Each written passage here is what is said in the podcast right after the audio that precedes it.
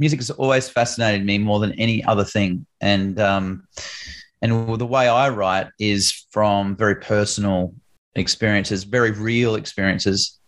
Um, probably too honest, to be honest, um, in a lot of ways. Uh, and you know, I've just finished a record here where it's very honest. It's all about us moving from Australia to America and the process of it all, and the the challenges, the the great challenges of of moving in a global pandemic um, and the world and how what the world is now compared to two years ago, and with an eight year old and a two year old, and all the uncertainty and um, flying into the the absolute unknown and and really starting all over again. Welcome to the Self Love Podcast, the show that helps crack open your heart and inspire a deeper regard for your own well being and happiness. Proudly brought to you by 28 Essentials. Here's your host, the gorgeous Kim Morrison.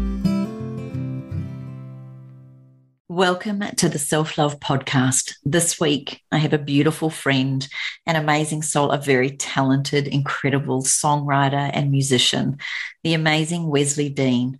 Wes, also known as Wes Carr, uh, was this is an Australian singer, songwriter, and multi instrumentalist, best known for winning the sixth season of Australian Idol in 2008. But as you will hear in today's podcast, this extraordinary human has been through lots of ups and downs, lots of incredible opportunities for growth, and has certainly taken an incredible leap of faith by upheaving his whole family and moving to Nashville in the middle of a pandemic. And I can honestly say this there's so many beautiful messages in today's podcast, so many beautiful epiphanies that you may feel for yourself, but also knowing that musicians just have a way way of reaching into our hearts and souls like no other. And I'm sure if you haven't heard of him before, you will certainly been hearing more of him as his next album will be released on April 22nd out of Nashville. So, here is a beautiful opportunity to hear how this beautiful soul writes his music, what inspires him, how amazing his family is, and all of the things that makes up this beautiful human. I cannot wait to hear what you think of today's show. He, as I said to you, is one very special soul with a lot of talent. And you can follow him at Wesley Dean Music on Instagram. Please let him know that you've heard this podcast and certainly share your feedback if you go to thewellnesscouch.com forward slash self love podcast, or you can place your comments on my Instagram page, Kim Morrison and the number 28, or on Facebook, Kim Morrison Training. Cannot wait to hear what you think of this special show. Take care, be kind. As you know, some of the most beautiful souls on this planet are my dearest friends. I may be biased, but it is such a treat to have the incredible Wes Carr on the Self Love podcast, all the way from Nashville. Welcome to the show, beautiful soul. Hey, Kimmy. How are you? Oh, it's such a treat to have you on here. We've been trying to line this up for a while. And, you know, you are someone who I consider quite an exceptional being. You have incredible talent. You are an amazing dad, a beautiful husband, one of the dearest friends. But I also know, my sweet, you're a typical beautiful human who has their ups and downs, who has their challenges. But before we get into any of that, would you be so kind as to letting the Beautiful Self Love podcast listener know a little bit about your journey and how you have become so ensconced in the music world and what's led you to where you are today. Okay. Uh, well, I won, um, and thank you, by the way, that was beautiful. Um, I won Australian Idol. I guess is the uh, the biggest um, accolade in the industry. Uh, well, the most known uh, accolade in the industry so far. In 2008, um, I was 25, going on 26, and um, I was at a crossroads at that point in time. I sort of I grew up on the music scene in Sydney, in and out of independent bands, and um, being a troubadour from sort of about 12 years old. I kind of taught myself how to play music, play uh, write music, and play piano and guitar, and uh, from there you know, progressed into playing solo acoustic in front of you know, late night venues in uh, Oxford Street and King's Cross, and my dad used to have to drive me around to get into these places in order for me to then play these uh, um, these pubs and clubs. And uh, I was obsessed with music at, at, a very young age, and um, you know, I, I, climbed the, the ranks, I guess, in the in the industry. I signed a publishing deal when I was 19, 20. Um, I was obsessed with writing music more so than anything else. I think the writing for me has evolved um, over my life, but it's always been the number one obsession with me. Singing kind of came too easy um, music music kind of came too easy. And when I say too easy, it's like I didn't have to sort of work at doing that. It was more like that was what I did, and then the writing kind of was the challenge. So therefore, it came to kind of the the forefront of my mind. Like I, I it's always something that I need to better myself with. So when I uh, when I entered Australian Idol, it was a very it was a crossroads moment because I felt like I was sort of pawning off that side to me, that creative side, and going into performer world where I was the, you know, the dancing monkey on the on the TV show all of a sudden. Um, and personally, I struggled with that internally because it felt like I'd sort of, um, yeah, like I said, pawned myself, pawned that part of me off, um, and uh, only gave a certain version of myself on that uh, on that opportunity, which is a great opportunity, by the way, to get your music out there or get your name out there. And um, so, um, no, nothing negative to say about that. It was just a, a personal journey for me. Um, but the growth, the personal growth that came out of Australian Idol and being in front of the TV, you know, being on TV and being a TV personality more so than a music personality was something that I really struggled with but also I learn a lot about myself. So looking back on it now, um, you know, I see the blessing in it all. Um, uh, but I don't really like, to be honest, I don't really like the accolade of being the Australian Idol because personally, to me, I feel like I, um, you know, I, I feel like I've, I have a little bit more to offer than just just that. But in saying that, I'm very grateful for everything that I've experienced because of the uh, the personal journey. I think I'm talking in circles now. but that, but but that but it's a it's a big thing to to try and describe because you know um, for me um, it's been such a big uh, you know over 10 years now um, with grappling with a little bit of um, uh, well, a lot of of depression and anxiety and things that that came with that. So when I when I did do that, I um, you know a lot of things were dragged to the surface, things that um, that I hadn't yet dealt with um, in my past, and things that I um, learnt a lot about myself through that experience. And so uh, sometimes I say being on the Australian Idol was like a personal development course uh, where I learn a lot about myself. And so, um, yeah, so I guess I retract the comment of um, of not liking the fact that I was on the sh- on the show or not liking being known for that. But it's only, I guess, what I'm saying is, I'm, it's only one part of me, and um, the growth that I've had to go through in order to get to Nashville, where I am now.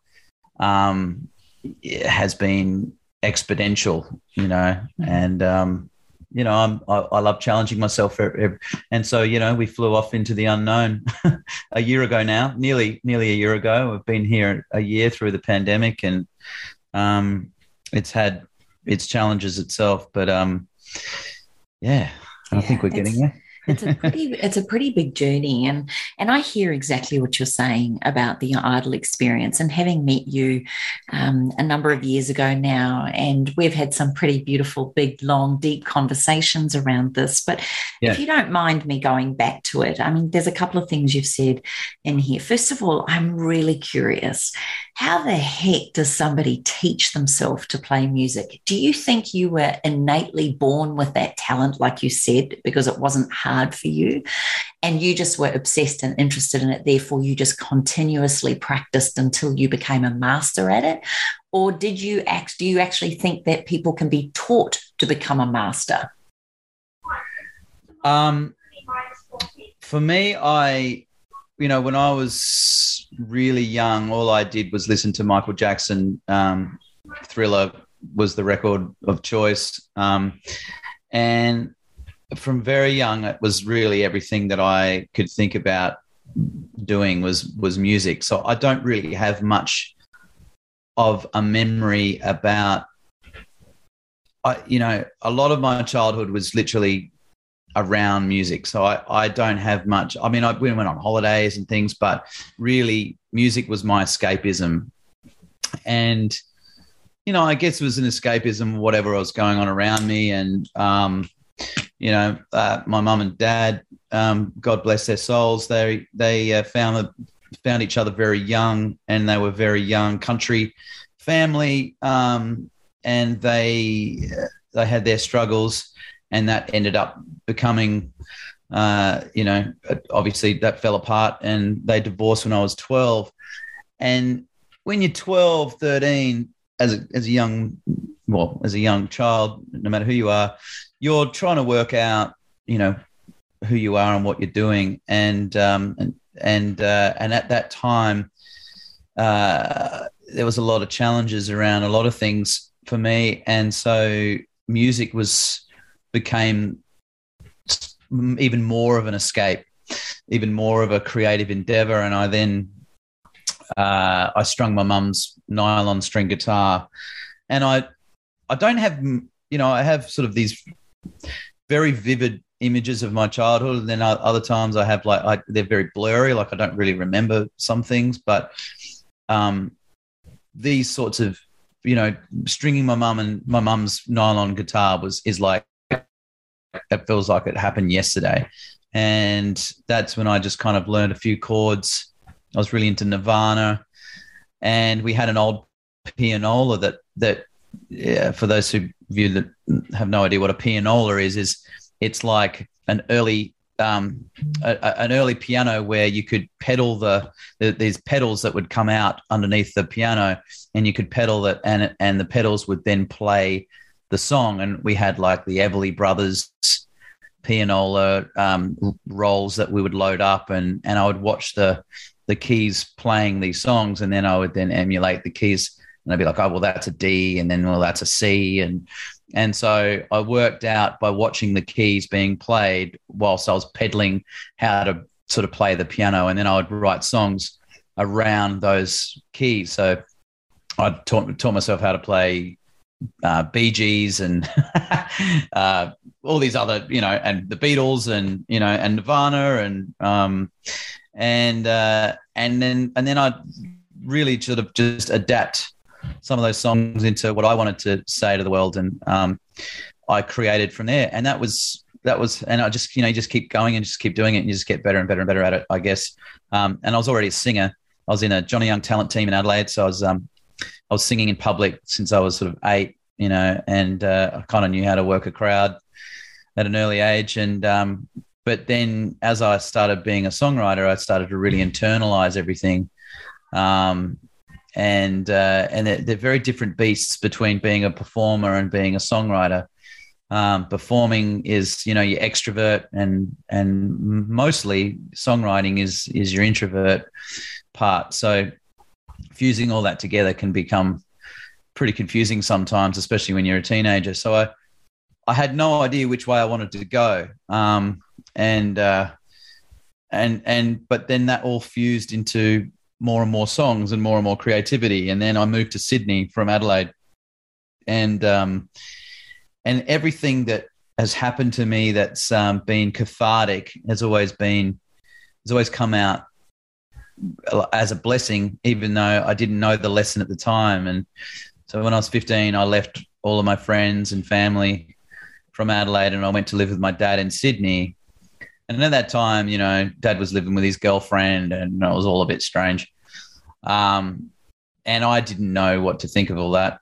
So I, so that fueled songwriting even more. And out of all these little kind of cathartic gems of my life that were traumatic at the time, it just went straight into my music. And then I then had industry people come and knock on my door, and I was all of a sudden in uh, manager meetings and label meetings when I was really young, you know, 14 or 15. I was sort of showcasing my songs, and people were were calling me the next Neil Young and and whatever. And and that that was a bit strange too because that does something to your brain when you're oh wow so much potential in this guy you know and like all of a sudden you're gonna you think you're the next big thing when you're a kid and then that doesn't happen it can be really kind of strange warped sense of reality almost so um, i had to sort of work out who i was in all of that um, too where i i didn't get the, the golden chalice at the end of the day but then you know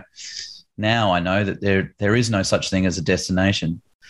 Um, but at the time when you're a kid, you re- you know you you're always striving for. Uh, especially at that time, I was like, "Love me, love me, anyone, please." you know, um, and as the performer too, you you want you're a people pleaser, in in I guess in a, in a certain way too. Um, and I was taught to be that kind of performer where you had to um, get the back row up, and if you don't get the back row up by the end of the gig, you sort of haven't done your job properly. You know, well, that's what I that was, and that you know what that was a self-imposed lesson at a very young age because I don't know where I heard that from, but um, I guess I got it from somewhere. And my idol was Michael Jackson, probably the best that's ever lived, and so I wanted to live up to the best that's ever lived, and I've always done that. So I do put a, an immense amount of pressure on myself um, in order to um, to achieve these these great goals and these great things that I've you know I've always wanted to wanted to do and I've always dreamed about and um, and I'm like, still in pursuit of that. So yeah. It's almost like as I listen to you after watching the amazing documentaries on people like Elton John, who was the performer, the extrovert, and then Bernie Taupin, who was the introvert, the songwriter. It's almost like must be insane to have the talent in all of those ways. I mean, they're big personalities within themselves. And I, I can see you. I love the way you think. I love where your mind goes.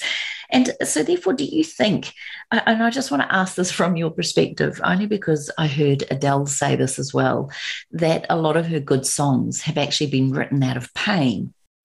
Do you yeah. think a lot of musicians that write these incredible songs, is it because pain opens us in such a way that makes us so raw and vulnerable? And as you say, it becomes a cathartic healing process as opposed to the joys of life?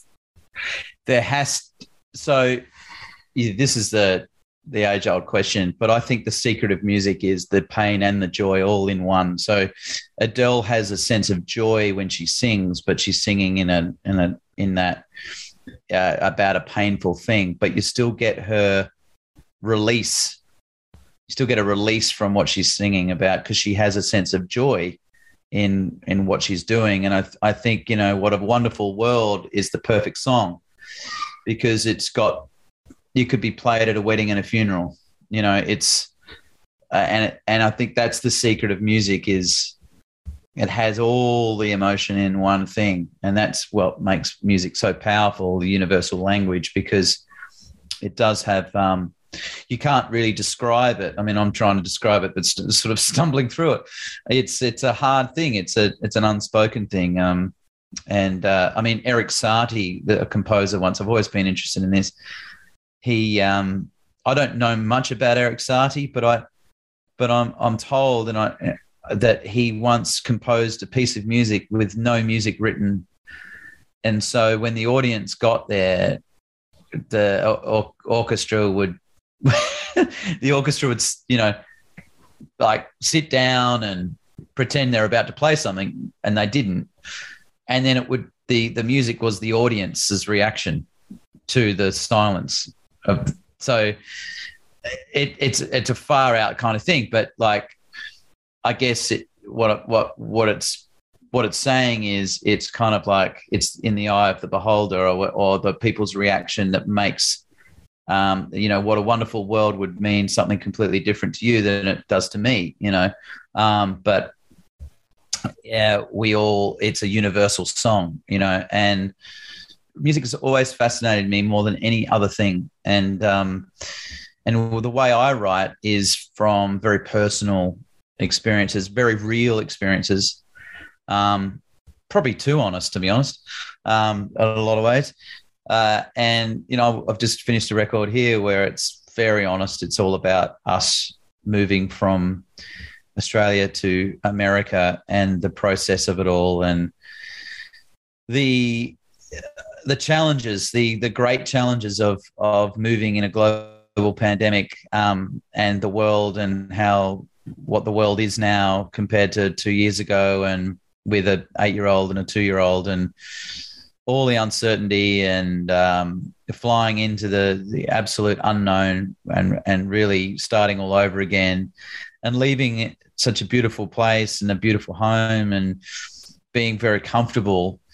Um, but there was a certain there was a sense of me where I was like that I haven't done what I've I need to do in this life. Like it, it's just a and it's and maybe that's always that's always going to be my story.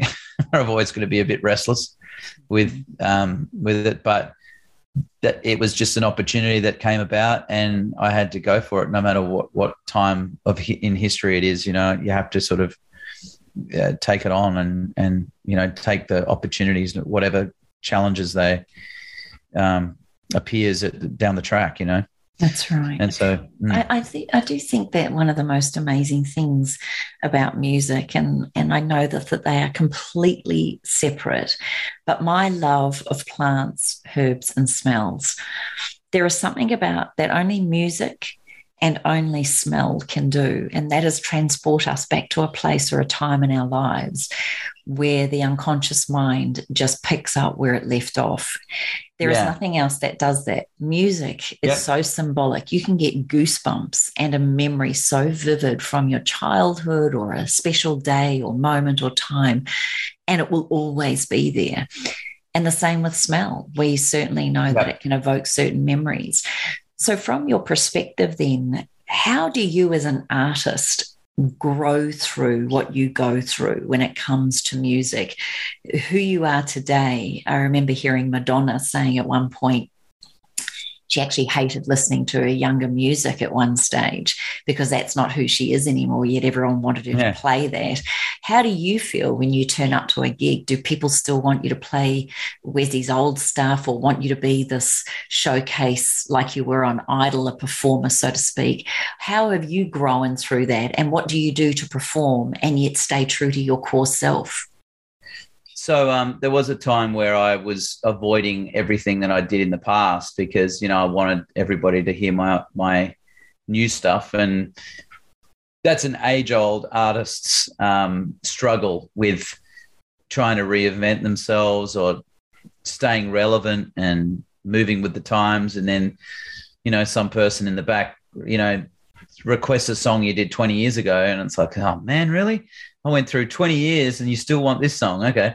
Um, but now it's kind of, it's kind of cool. I actually really, uh, you know, I've gone full circle with that. I really like the stuff I did when I was younger because knowing me now and looking back, I know what I was going through. And, um, you know, was it the best thing I could have done back then? Maybe. I don't know. I could have possibly done better but you know you get, can get caught up in all that. And and um, some of the big radio songs that I had um, you know uh, what 10 12 years ago or whatever in Australia anyway um, where you'd, you'd get in the car and it was on for the 100th time that day sort of thing um, was an absolute complete trip. Like I it was just crazy. It was just like wow like I was you know, at the time, I, I guess I, I, was so in it that I may possibly taken a lot of it for granted. But um, now I look back on it as such a great memory and and and so blessed to have had that opportunity to to you know to experience that because not a lot of musicians do experience that um, and so yeah i'm very aware of uh, how blessed i am in that regard to sort of have that kind of commercial success in my life Um, and you know, hopefully, we'll have that again. Um, a lot more here in in America and, and around the world. I mean, you know, what I'm talking about right now with this record is really exciting, and we're how I'm having meetings with all these people that are on the forefront of some very exciting things, and I'm I'm purely independent still, and so I'm like, you know, I've my page is blank once again. I'm I'm really like really really lucky. Like I'm one percent of the world at the moment, so I have um, I am, you know, I'm blessed by angels. I know that for a fact. Um, but I have worked my ass off to get here too, but to be honest, and and um, and you know, I guess it does prove that you know all good things come to those who wait. You know, and I've definitely done my time in all of that. Um, Which is your favorite yeah. album out of all the ones? Like, I mean, I loved I absolutely remember, you know, the Buffalo Tales. I loved your Here Comes the Sun. I I don't know, there was just so many beautiful that Australiana album of yours. I just I oh, still I work out to them. Yeah, cool. Uh, so I did Australiana on just at home. I I, I didn't have any plans for that. It was literally uh, a project of mine that I went. I'm just going to do this. Um, I'll do it all by myself uh, in a in a little room in Coolum Beach, and um, and that was it. It was, and then I released it. It wasn't like I have, I didn't have any expectations for it or anything. And you know, it just goes to show you that sometimes when you don't have much expectations, um, sometimes it can get, it can be, you know, you throw it out there into the universe or whatever, and and and it does its thing. And I still get messages from people about that album because it was just, uh, I just did it from a pure sense of joy instead of you know, oh man, we got to sell this amount of records and oh, blah, blah, blah. We got to get the streaming up and the following. And, you know, I never had any of that. And, um, and so, yeah, so I, I try to operate in that, in that way where, you know, I, don't create things in order to get anything back. I have to create it from a pure sense. And, um, and, Let, and then some of the albums, some of the albums that like we're on radio and whatever were created for that way of selling records because that you know it's called the music business so you you know you have to and especially when you're on a major label or wherever you've got a certain uh, things to you've got certain hoops to jump through in in architecting um, the way that you know it's perceived and you know, whatever too so and every songwriter knows that you know like in nashville you've got six or seven songwriters sometimes sitting in a room writing a song um, in order for that song to get hit radio because they've got targets to meet and it's a business, you know. Whereas I write songs for legacy, like I write it as this is my my diary entry for today, and um, you know I don't necessarily write it as a sport. Not saying that the other version is bad or anything. It's just that's not how I um, approach music you know well i think one of the things that you um, so aptly do is put your whole heart, mind, body, and soul into it. And I'm wondering if you could talk to us a little bit about your experience about wanting to really, I guess, discover the heart of George Harrison. And you took yourself to India, and that was yeah. quite a journey in itself. Could you explain to us a little bit about how you immersed yourself and ensconced yourself in the Indian way of life, and how did that affect you? Well, I was so I had, you know, I had had some pretty bad depression, anxiety. Everything came to a head, a tipping point where uh, one of the times in my life, I mean, there's been many red flags of my life. Um, but one of the times in my life was when I had to get off a, an international flight, taxiing out to uh, to go to America, and it was just before everyone had camera phone. So that was that was I guess that's the blessing because it would have been a lot worse. But I, I, you know, I had a bit of a, a, struggle with anxiety on the plane. I had to get off the plane, so I said to the air hostess, "Look, I need to get off this plane. Um, I don't know how I'm going to do it. I just know that this is all wrong. I'm in a I'm in the wrong spot in my life. I'm I felt like my spirit was going one way and my body was going the other, and this m- major surge of adrenaline and panic was going through my veins. And it wasn't the first panic attack I've had. I've had them all my life, but this one was certainly one to remember. And so the the beautiful air staff at the time said, "Yep, no worries. We're going to turn the plane around. We're going to get your bags off. All good." And this is international, so you know the international is a lot different to a domestic flight. So they turned the plane around, got me off the flight, had to go, th- you know, go through, re-go through customs or whatever, and get the logistics of that was a bit different to whatever, you know. And so I went home for three months, I think, and re- literally grounded myself. Um, and with the help of my lovely wife, Char, I, it was like I needed to retract kind of a lot of things and work out what the hell I was doing. And I ended up doing transcendental meditation, something that I've always wanted to do, um, which literally overnight changed my brain. I don't know what it was, but I remember my first ever meditation with um, my beautiful teacher who's now passed on, but her name was Carol Ma. And um, I used to go and in the heart of Sydney, I'd go up to the 11th story of the building and every Thursday, whatever it was, and uh, and go and get uh, and go get my mantra and get taught how to meditate for for an hour. And it was the only thing that I did, the only thing I that got me out of the house. I was literally a recluse, um, and uh, I get goosebumps just thinking about it, you know. And and then so we had these amazing chats, Carol and I, and um, we and I and I remember as a kid uh, when I was really young, being very drawn to the Beatles anthology thing that was on TV. And I was really intensely drawn. Like I was, I became obsessed with this anthology to the point where I wore out the VCR because I taped it off the TV. And and when they got to India I remember John going up in the helicopter with Paul, uh, and Paul was like, you know, um, John wanted to go up and uh, with the Maharishi, and he he thought that the Maharishi was going to slip him the answer, which is the answer of life. You know what what was the key ingredient to this whole thing that we're doing? What is this all about? You know, so John was my hero growing up, and he still is.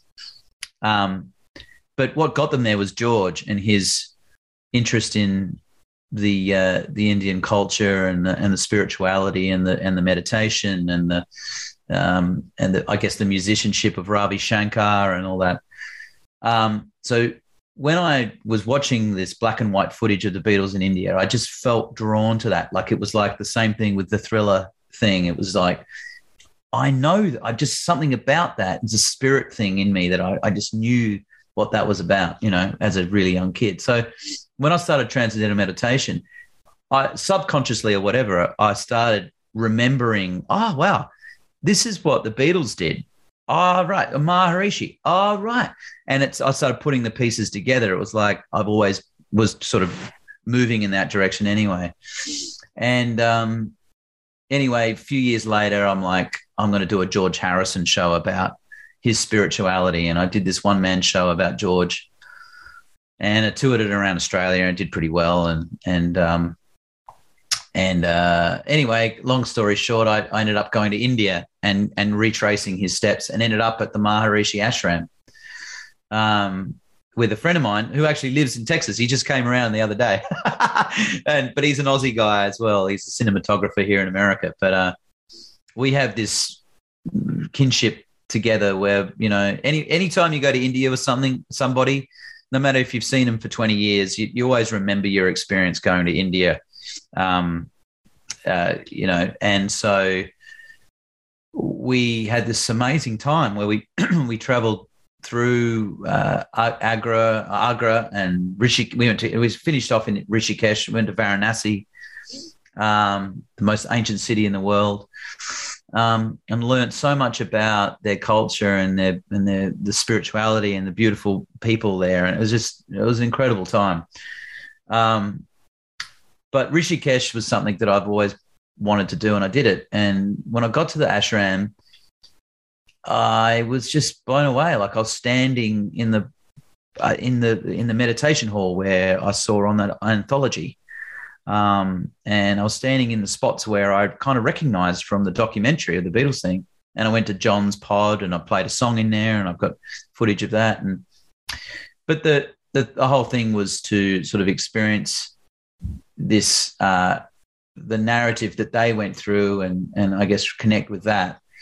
But I got more out of it for myself and um, was faced with a lot of challenges too. I had OCD at the time, well, like quite a quite a lot, like OCD of you know having to clean everything and um, having to like be challenged by not just the local shops but the outside world. You know, I was I literally went from being a reclusive to then going to India five years later, so or four years later, and um, something that I never thought I would I would do. You know, I was always sort of scared, you know, about everything. Came home from India, and and that completely left me. Um, and the the meditation helped, and the the level of knowledge that you get um, through the spiritual teachings of, of of their culture is just incredible. The Vedic knowledge and all that. So I, I really went down that that path for a while, and and it does come up every day. It's not a day where I don't think about uh, about India or about the about the the scriptures that I've learned or the or the the teachings that I learned, you know, around that time, and it's made me made my fear uh, a lot more uh, you know, I, I, can, I, you know, I guess it's a, I don't have much, uh, a lot more the fear that I, I did have has gone away. So, you know, it's um, incredible. Yeah, it was an incredible time. And, and, you know, they, they really did do much more than be musicians, those guys. Those four guys from Liverpool, eh? They, they did change the world in a lot of ways. So much, so, so much, yeah. and still do continue yeah, to, do, as yeah, you know. Right. Yeah. Um, one of the things that I find so fascinating about musicians is we're all artists in our own way, but there's something about music that, as you say, if it can connect another person to a time and a place or have them get goosebumps. And Danny's hugely into music, as you know, and even his autobiography, every chapter is named after a certain song that meant so much to him. And he was hmm, the music yeah. man on the tour and and yeah. my first album that i ever bought was thriller michael jackson's thriller i was 15 when it came out and and yeah. i just you know i remember it all so clearly and you know it really does mean a lot but you know through your journey and through all the time of of growing and finding yourself music has been your pathway and we all find love and we all hopefully find the one how did you happen to find the gorgeous Charlotte Gregg? And how have you both grown together with her love of acting and being an incredible artist and, and voice expert in her own way? How have you both managed to grow with being such beautiful, big personalities, really, in your own right? I never would have been able to do anything in my life without Char. Basically, full stop. Like it, it when I met Char, I was, uh, you know, wow, I was, I don't know what trajectory I was on, but I wasn't on the right one. I can tell you that.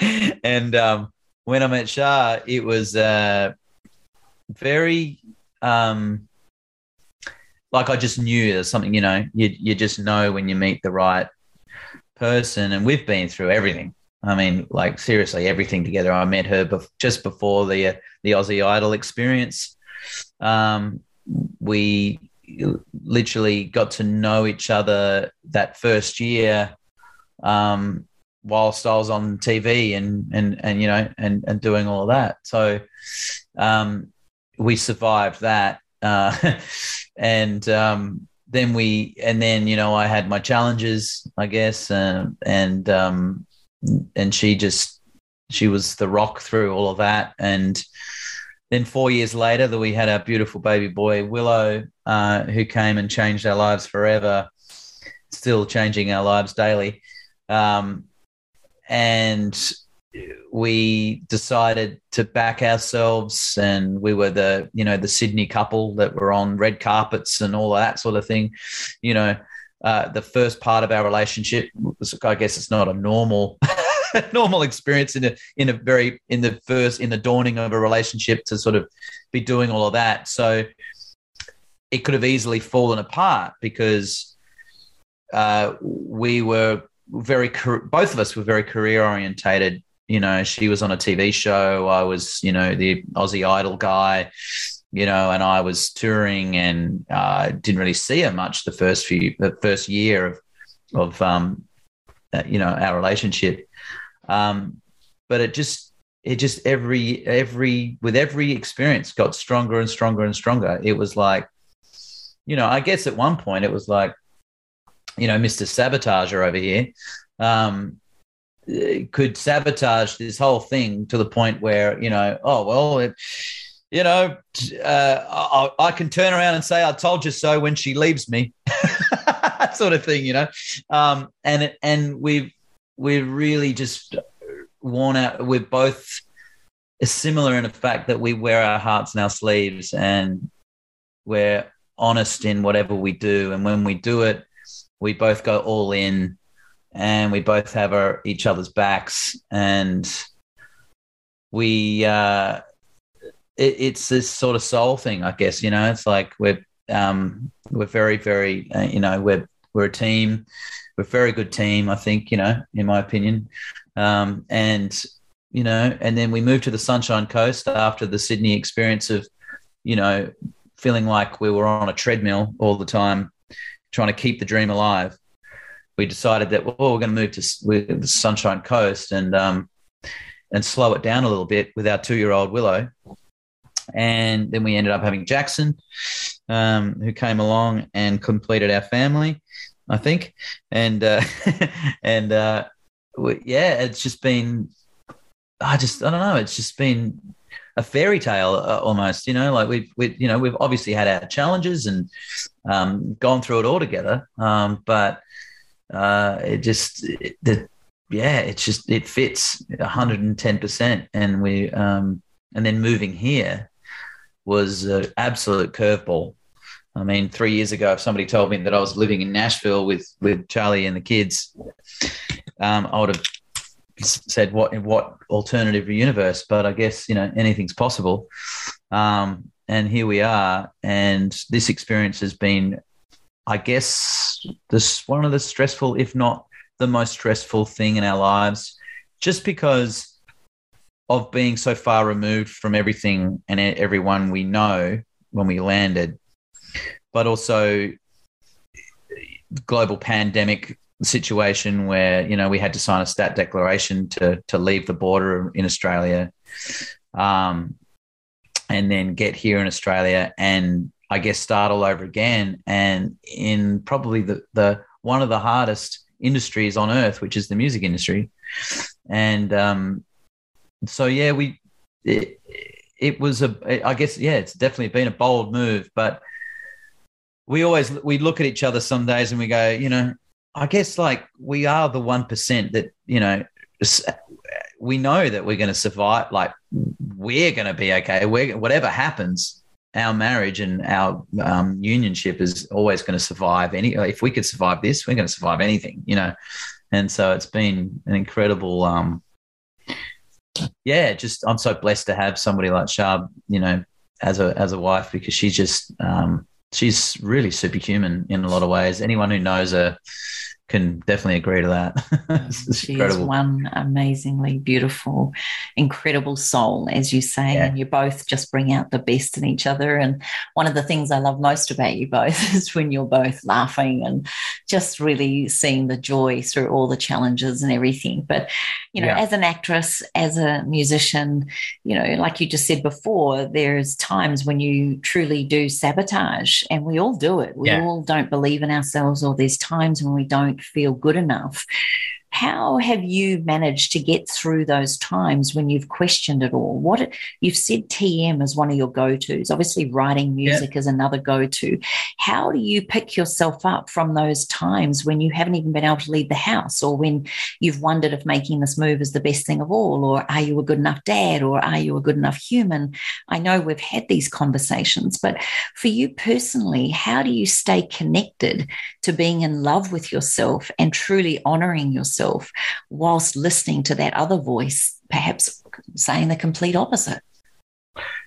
What I've learned about meditation is it's a it's a tricky beast sometimes because yes, it does have so many great uh, for me, this I'm talking personally for me. I'm not talking about anyone else. I don't know what anyone else thinks, but with meditation is it, it allows you to see outside of yourself and all your problems can be uh, laid out in a bird's eye view. And you can pick them you know with my ADD brain you can pick them apart one by one and learn to sort of uh, uh, decompartmentalize them in your brain. But sometimes um, it can also it's not enough. You know you have to take action uh, and real action in your life in order to make things happen. You can't just sit on a cloud and everything's going to be okay. I mean, some people will tell you that, that and that works for them. Cool. Whereas for me, um, the it's the in in action in doing it. You know, like um, when I write a song, yeah, mainly the best songs come in five minutes.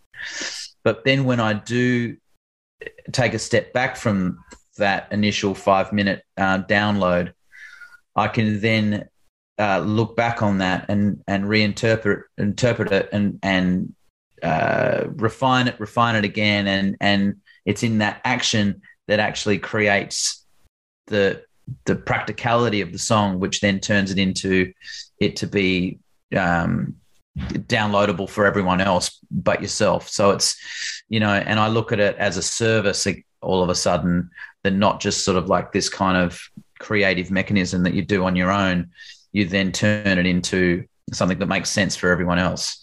Um, so it's the um, for me, it's the um, I guess what I'm trying to say is that it, the the meditation helps to work it out initially, but then it's going and doing it and backing yourself and and and whatever works for you. For me, it's a HIIT workout. Um, is is taking action um, in a way of uh, getting into your body and and uh, getting those good endorphins going. And and it's definitely not going out drinking or it's definitely and I know not what to do you know definitely not going out for a big night trying to work out your problems because I've done that a lot of times in my 20s and that didn't work out very well at all. Um, and you know, and and also you know writing down like you know people call it journaling, you know, I guess, but it's like you know writing down um, what uh, your your aspirations and or writing down you know just your thoughts. Sometimes it can not even make sense until you look back on it in five years and go, wow, that makes complete sense. Um, sometimes I've written songs that had I had no idea what they're about, and then you know just this year I I looked at a few songs uh, that I wrote when I was 17 and I was like, wow, all of that stuff happened or is happening now. It's crazy. So you can, you know, I guess, um, what else? I, you know, exercise. It's, it's really the, the, the simplest uh, things that you've heard over and over again is what works for me. Um, is uh, making, it, you know, the, the more grounded, the more simple, the better for me because of my ADD distracted brain, it needs routine. Routine's a big one. Making your bed in the morning. They say in the Navy, they, you know, or something in the Army or the Navy, whatever it is, they say if you make your bed in the morning, it, it it's um, it wires your neuro pathways in your brain um, to sort of I don't know what it is. What is it, Kimmy? I, I know you know that one. I, I don't, I, but it, it is something like how like it's like a win, isn't it? A win to start yeah, the day. It's the it's a win. Something. That's right. Yeah. Achieve something, and you do feel that sense of accomplishment. That's right. Um, mm-hmm. um, and I noticed that, uh, and also, you know, like actually training my dog was a great thing for my. I didn't know I had PTSD, but I did. And so when I trained my dog, all of the panic and the fear that I had um, uh, and stuff that I that was sort of left. I, I had, you know, I, we had we got this dog for Willow, and we thought, oh, the ideal, you know, the idyllic getting the golden retriever.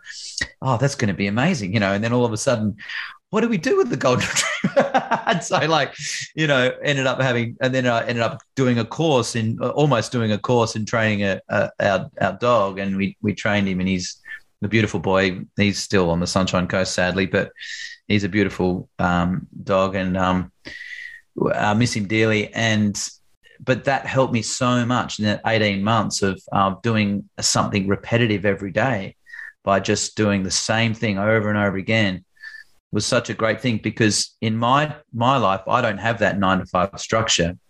I've, you know, I, I'm my own boss. So putting that self discipline in place uh, moves a lot of the time. But when I do put that self discipline in place, man, I'm, I achieve so many things um, at such a greater pace. Um, so yeah, it's it's I guess it's structure and boundaries around a creative endeavor is what makes it happen. I love that. And I think yeah. that goes for everybody. Structure yeah. and boundaries are everything. And in fact, part of my, well, my little beautiful book, The Art of Self Love, self discipline to me is one of the steps of self love. And if that's yeah. such a big part of your world, then can I ask you, what is your definition of self love then? Uh,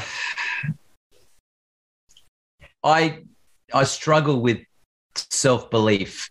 Um, and believing that I can, even though I'm on this crazy path, uh, I know doubt, self like doubt comes up a lot, um, and believing in my own, you know, my own thing. That's that's a really big thing for me. Like to to actually admit that I believe in it, or I'm because I can have, I could have Paul McCartney come in here tomorrow and say, Hey, man, I really love your stuff. And I still wouldn't believe him. and so I have to really work at that. Um, and so for me, that's my ultimate goal is to believe in something. And I, I have an image of me when I'm really old, sitting in a cinema, listening to a, a piece of music that I've composed for a film and I and I'm like, and Willow's old, older. He's you know he's forty, whatever. I'm 80. Um, Jackson's, you know, a little bit younger than Willow, I guess, you know, whatever. And and I've got there's all these people there. It's like premiere night or whatever. And I think, and I look back on my life and I think I've got all this music that I've banked up in all, all through my life, and all of a sudden I've composed this great piece of music that it's going to be awesome in a film, or you know, it's going to be remembered. And I, now I can die happy because I know that this piece of music is going to live on like Fur Elise or what a wonderful world or whatever. That's, I guess, is when I'm going to go, I believe in myself. and, and that and that's the great expectations that I said I put on myself. Um, you know, uh, from an early age, thing. and that's it's what drives thing me. That we have to be reaching such a high echelon. Is that because you put such high expectations, like you said at the very beginning? You've put such a high load on yourself that it's hard for you to see any step in between as the success or the epitome. And for you, it's not until you get that level that you will actually feel successful. And does that mean money to you as well, or is that no. just the accolade? No, yeah. Anyone who knows me, uh, uh, my accountant's uh, frustrations uh, or whatever, um, will say that, oh man, you know, he's definitely not in it for the money. Um, because I would not be sitting and doing this right now if I was in it for the money. I'd be off. Uh, I don't know what I'd be doing, but yeah, I'd probably be a gardener or something if I wasn't doing music. But it, um, I don't know. I just, um, for me, I I just have these great dreams and, and visions um, about things, and um, and I've always had that. And every year I get older, I I you know I put more pressure on myself. But just recently, you know, working here in Nashville um, working with a, my, a good friend of mine who produced this record that I just um, that's out on April 22nd, by the way, um, that, that I just recorded. And, you know, I'm, you know, rubbing shoulders with people that work, you know, working with these big guys like Paul McCartney and, you know, people like that. Um, I, I know, you know, I, I feel in that respect, I feel like I'm home um, my soul is, is like you know going yep yep this is correct. Yep we're right here. We're, we're on the right path now. This is good you know. So there is all of that. So a lot of that expectation has quietened down somewhat. But yeah i do have um, insane dreams um, for myself. And i, I do want to strive to as big and uh, as big as possible. Um, and I, and it's the first time I, I guess I've admitted that. You know, it's been a long time for me to actually even say those things because, um, you know, I guess growing up when you say I want to be, you know, I want to be the you know the, the biggest. Uh, artist in the world or whatever, you know, usually the response was, "Oh, get a life, mate. Go, you're dreaming," that sort of thing. Um, so, uh, and maybe you know, maybe I am, but I'd rather dream than not. You know. I think one of the biggest things that and I, I, hope I can say this to be so bold. I have visited America a number of times, but I would say one of the biggest things America is about is the bold, the brave, the courageous. The they pump you up. It's and I think we were talking off air before. It's the journey going up that you are so. Um, it's almost like everybody wants you to win and succeed, as opposed to other countries that seem to have a bit of a tall poppy syndrome. Have you felt that since you guys have been in Nashville, and how's that affecting you and your career? It um it it is that way. It's like anything is possible. Um, you know, working with my mate Justin here, Justin Cortelyou, and he's he's worked with you know a lot of people um, in his time. I mean, you know, uh, Alice Cooper and Paul McCartney. You know, um, mixed Taylor Swift. You know, all these guys and Justin. Like I've been a mate of his for 12 years when I first came to Nashville, very different place back then. Um, but working with Justin, like it was like, I want to try this, or I want to try, you know, like a reverse guitar solo, or whatever it is, you know, or, or I want to put this instrument on that part of the song because of this, this, and this, whatever.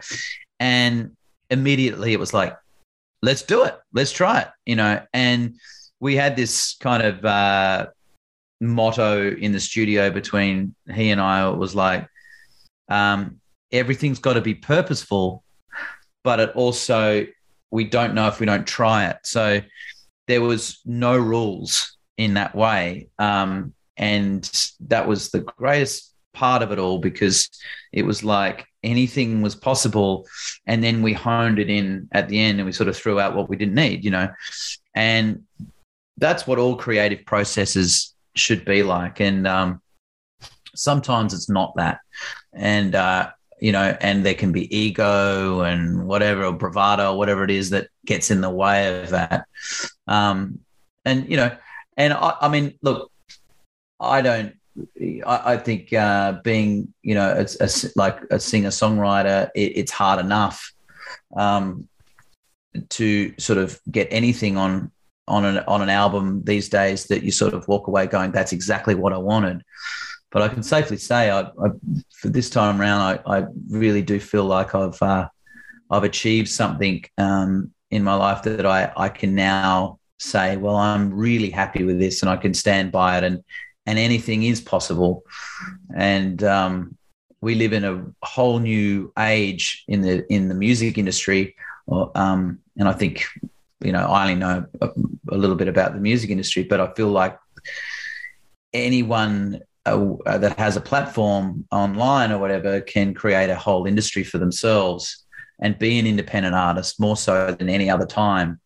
Um, there's so much more opportunities that are about to evolve the next three to five years. You know, with NFTs and uh, these these all these great uh, things that are starting to come out of the next generation and people are going to be able to just re- release music that they want to release and say to the world what they want to say without all these rules and uh, regulations and you know things that have been kind of put up, put upon uh, artists um, the last sort of 40 I don't know how many years but you know um, it's it's it's a great time. It's a great and a very exciting time because I feel like there's a place for every artist.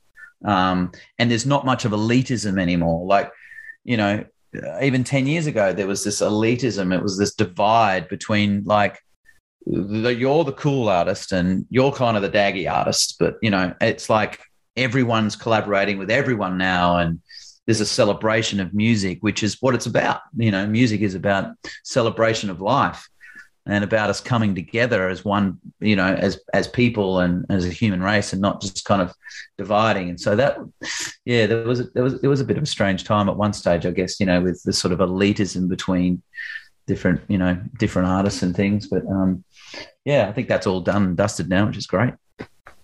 As we come to the close, and you know that I never want to say goodbye to you and that gorgeous family of yours, but I know your time is precious. Just as we come to a close, could you tell us a little bit more then about this album and its release date, April 22nd, and how we can follow you to make sure we all get it as soon as it's released, whether it doesn't matter what part of the world we're in? Tell us a little bit more about some of the songs on there too. Um, well, I that uh, there's 14 songs um, it was produced, and the bulk of it was written. Oh no, half. I guess half of it was written in Nashville because it's the story of us um, arriving in America. But I'd written a lot of songs um, prior to leaving uh, um, Australia, and it kind of runs in chronological order, which is sort of a happy accident. But there's 14 songs on there, and it starts off with me leaving Adelaide as a as a kid, and then as the songs go through, it's like a journal entry to myself or to my boys. Um, and you know, well, this is the the struggles I'm going through with this song, or this is what I've had to overcome, or this is what I'm celebrating. There's there's a whole bunch of emotions in it all. Um, there's the song "Never Going Back to the Dark Side," which is like, I guess it's like a you know, in every theater show there's an arc, or a, a movie there's an arc, and there's arcs in this record where like fourth song in it changes pace and it and you could see it as a as a almost like a theater show sometimes because um, of the story and the narrative that flows through the whole, album. Um, i can't tell you the album name because i kind of uh, we it sounds funny but I, my manager promised Rolling Stone that. there we go, a little name drop for you, um, in, in, for the exclusive of the of the record here. So can't tell you the name, but it's um, there's there's some really cool uh, stories on there, and and there's a there's also a letter to my boys in the future um, about what has happened this last year, and kind of like talking to them in the future, saying, you know, well, your mum and I moved to America in a global pandemic, and and and um, and this is what transpired, and this is our story, and you know we want you to know that you can do anything in life if you put your mind to it, sort of thing. So um, it's truly beautiful. I can't wait. And I am just so super excited. There is something about it. It's like when Danny played cricket for New Zealand. I used to be so into cricket when he was playing, and I'd be so excited when you know someone out there on the stage, whether it's sport or music or um, artistry, writing books, whatever it is. There's just a little part of us all that feels like we, you know, we own a little piece of that magic, and it just feels and fills our own cup and feels mm-hmm. so good. And that's something you do for so many. And I think the one thing I'd say is there's probably a lot of people who you have no idea whose lives you touch as a musician. You don't know who's listening to that song or where it's being played or how someone's interpreted your words and how they've been used at different events or ceremonies. And I just think it's just one of those amazing laws of precession where the ripple effect goes beyond anything you would ever, ever imagine. And I can honestly say, hand on heart, on behalf of all of us who love your music and love you as a human and your family, you do truly touch us. And the, the most precious thing of all is that we get to play your music constantly. So even though you are 25, 6,000 miles away from us, we still feel mm. very connected to you. And I just want to say congratulations, Wezzy. This has not been a big, easy move for you guys, and we all miss you terribly. But to see you living your goal, living your dream, is it, that fills our hearts just as much as, as if we were with you right beside you. So huge kudos and huge congrats to you for this album, honey. Thanks so much, Kimmy. Thanks for having me on. Awesome. Oh, it's been a treat. Now, sweetheart, to finish, you know, like if we did want to follow you though, where could we go to? What's your Instagram oh, page? So anyone Instagram, driving? yeah, Instagram is uh, at Wesley Dean Music. Yeah. Is there a um, reason you changed from Wes Carter Wesley Dean? Uh, so Wesley Dean, there is there, there's a few reasons. Uh, one reason was like, uh, I guess uh, a new chapter, a whole new, you know, energy around, you know, around the whole thing. You know, I think a lot of people that, oh, you know, he's just trying to avoid the whole Australian Idol thing, but I, I, I absolutely, honestly, I'm not. It was just Wes Carr is something that even when I say it, I get a little bit of uh, uh, uh anxiety through my veins. and I don't know why. It's something that I felt like I had to move on from. And um, Wesley Dean Dean is my middle name, and so you know I I kind of had this sort of thing where of, like a spiritual thing almost like well that's what my mum gave they're, they're the two names my mum gave me and you know growing up you know for whatever reason i just i don't really feel like that's sort of part of me anymore. So wesley dean just feels like it you know for now it feels a lot more connected um, to who i am. So Beautiful. So we can follow yeah. you on Wesley Dean Music on Instagram, and you will announce all dates through the Rolling Stone. I loved that you dropped that in. Um, we can follow you through all of that, and we will wait with anticipation, my friend, because there's something about you know Kiwis come to Australia to make it, to then go on to the UK or America, but Australians seem to have to want to or need to get to America to make it big. And isn't it funny that you're appreciated back in your home country more when you've made it in another country? It just seems so bizarre. But yeah, it seems to be the way. Yeah. yeah. Mm. Psychological psychology. Oh, what is it? Psychological. There is a description. I can't remember what it is now. But anyway, Oh I love the fact that we'll play with it. Um, sweetheart, your final words.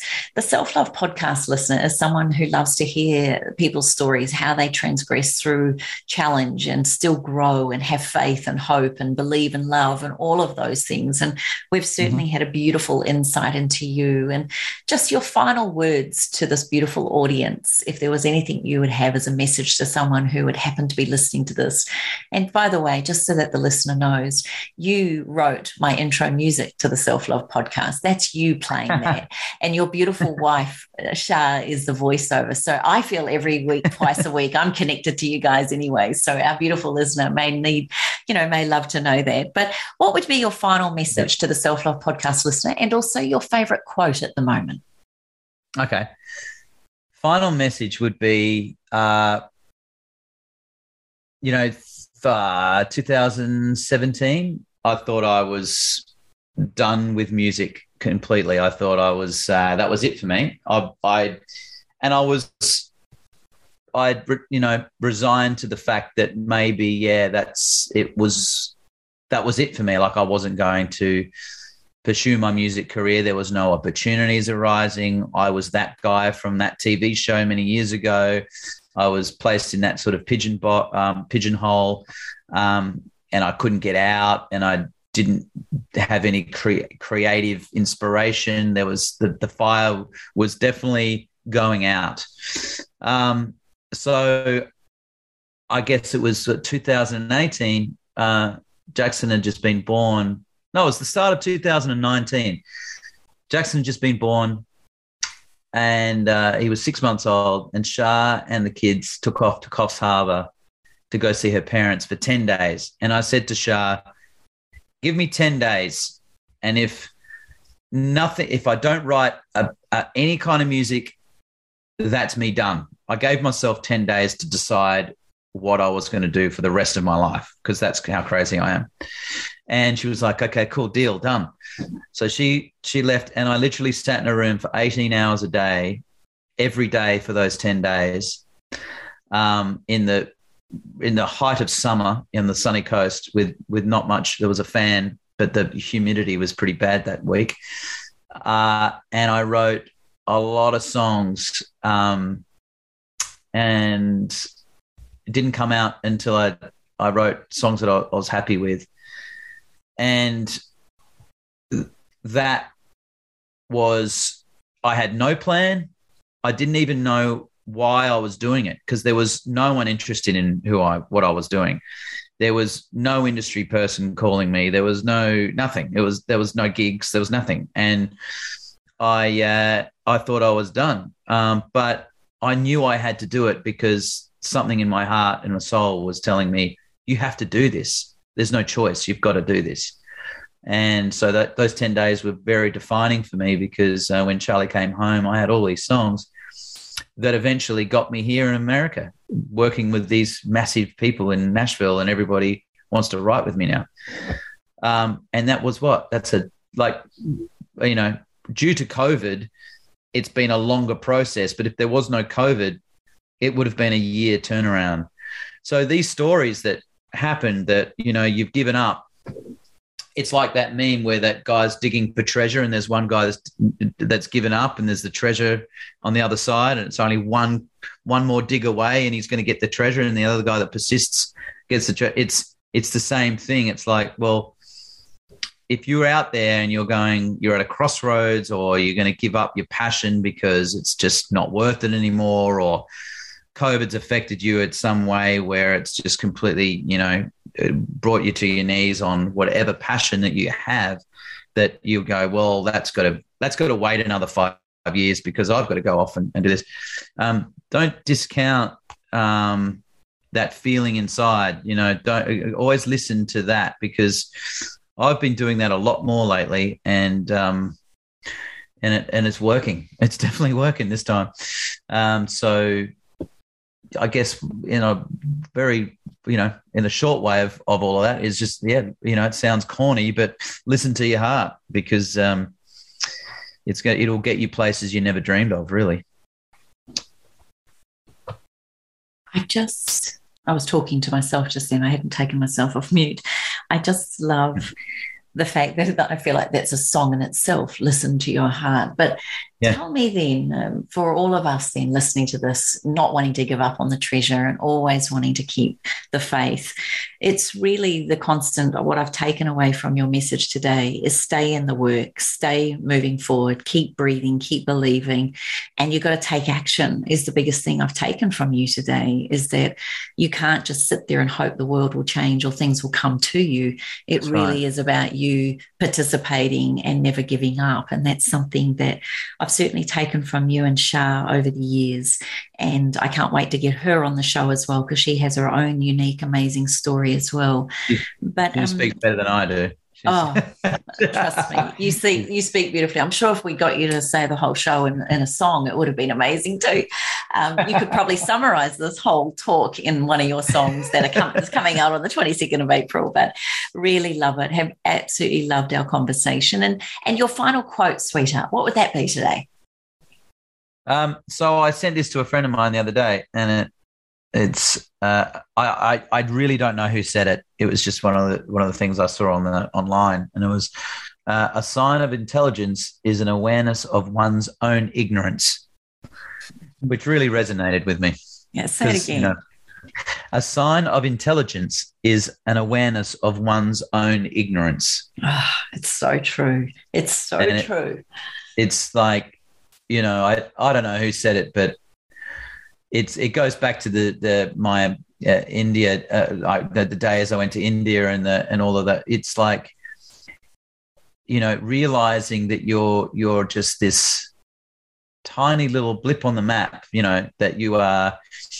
I think I, I heard a story when I was doing the George Harrison stuff, and I was reading a lot about George Harrison. I heard a story, and I can't remember who told it to me or whether I saw it on YouTube or wherever it was, but even if this story is not true, I don't even know. But I'm gonna. It's a cool. It's a cool story, no matter what. Apparently, apparently, George had this friend, and he was afraid of flying, and this guy uh, did not want to come and visit George because he was afraid of flying. He never got on the plane. And George said, "What makes so you? What makes you so special that you think the plane's going to crash?" And I remember thinking, like, it was just such a light bulb moment for me even if that's a, a, an untrue story, it uh, or whatever. And to cut like you know, to, it puts a lot of things in perspective. It's like you know, um, to realize that you're not that important in the most, and I'm saying this with the most kind and and caring, you know, most kind and caring way. It does put your, it does keep your ego in check, and it actually uh, for me anyway, it works because I like to to do that uh, to myself in order to then go and create more music. Because if I start hanging up my trophies and and and placing all my accolades around me, I'm going to forget pretty quickly who I am and what I'm in pursuit for in the next round. So um, it's the old, you know, and I guess that's kind of how I operate. It's like I um I sell you know, you got to celebrate your losses as well in order to then um you, you know, for the gains in the future or something, you know, sounds very Conor McGregor now. yeah. I don't know. Does that make sense? Yes, uh, you're I, amazing. Yeah, that really, that really, that really resonated with me in that quote. I really liked, I really liked that one. So you know, it just it just so reminds me one day I just share this final story with you. But I was a practitioner. I had been sent a beautiful lady who was going through all sorts of trauma and problems by a doctor, and he asked me to take care of her. And I just took it as the biggest compliment that this doctor, this medical doctor, had asked me to help this lady. And after six weeks, he rang me and he said, "How are you going with her?" And I said, "Oh, I just I'm so sorry. I feel terrible. I can't. I just can't seem to fix her." And he got so angry. He turned around and he said, Who the hell do you think you are to think that I asked you to fix her? What do you think you're God? And I was so shocked by his result, his response that I was like, and he goes, I never asked you to fix anybody. no one can fix anybody except themselves. I've just asked you to support her to help herself. That was one of those moments for me. Who did I think I was? Was I that arrogant or ignorant to realize that I had to fix this woman. And I think all of us, as musicians, practitioners, therapists, artists, whatever we do, our job is not to fix or change others. Our job is to truly be the fullest and most beautiful expression of ourselves. And if that makes an impact or creates a legacy or has some sort of beautiful um, ripple effect to people beyond those we know, then wow, that really is doing our work, isn't it? Yeah, yeah, absolutely. I, I agree with that. I think, you know, um, I absolutely. And in my, in my train, you know, in my world, in the music world, um, that whole thing of like to think that, you know, that, you're not that important kind of thing. It does keep you in check. It's not meant to be a, an insult or come across like, oh wow, far out. That's pretty harsh. It, it's more like you know, just to keep keep it all in check because you know your job is to create a service to mirror um, to mirror human nature or society or whatever and and ref, you know be the reflection of it you know? Mm-hmm. and that and and I guess that's what I do in in music is just to sort of um, tell my own story. But in doing so I you know I hope to tell everybody else's story and help to uh, hope that it helps them in some kind of way small or large you do it in a beautiful way. Wes Carr, thank you. No, Wesley Dean. Thank you so much. Yeah, it could be Wesley Dean Carr soon. Could do the old. I love it. I love it. Either way, Wes, we love you. You're a special Thank human. You. Thank you so much, gorgeous. You have a beautiful day. Thank you. Thanks for having me, Kimmy. Thanks for listening to the Self Love Podcast. Be sure to write a review and share the love with your friends and family. And head over and visit Kim and her team at Twenty8.com. That's the word 20 and the number 8.com. Take good care.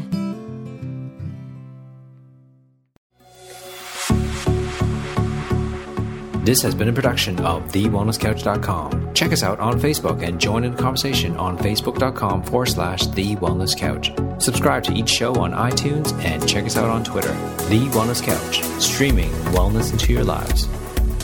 Whilst the Wellness Couch presenter endeavor to provide accurate and helpful information to their listeners, these podcasts cannot take into account individual circumstances and are not intended to be a substitute for health and medical advice from a qualified health professional. You should always seek the advice of a qualified health professional before acting on any of the information provided by any of the Wellness Couch podcasts.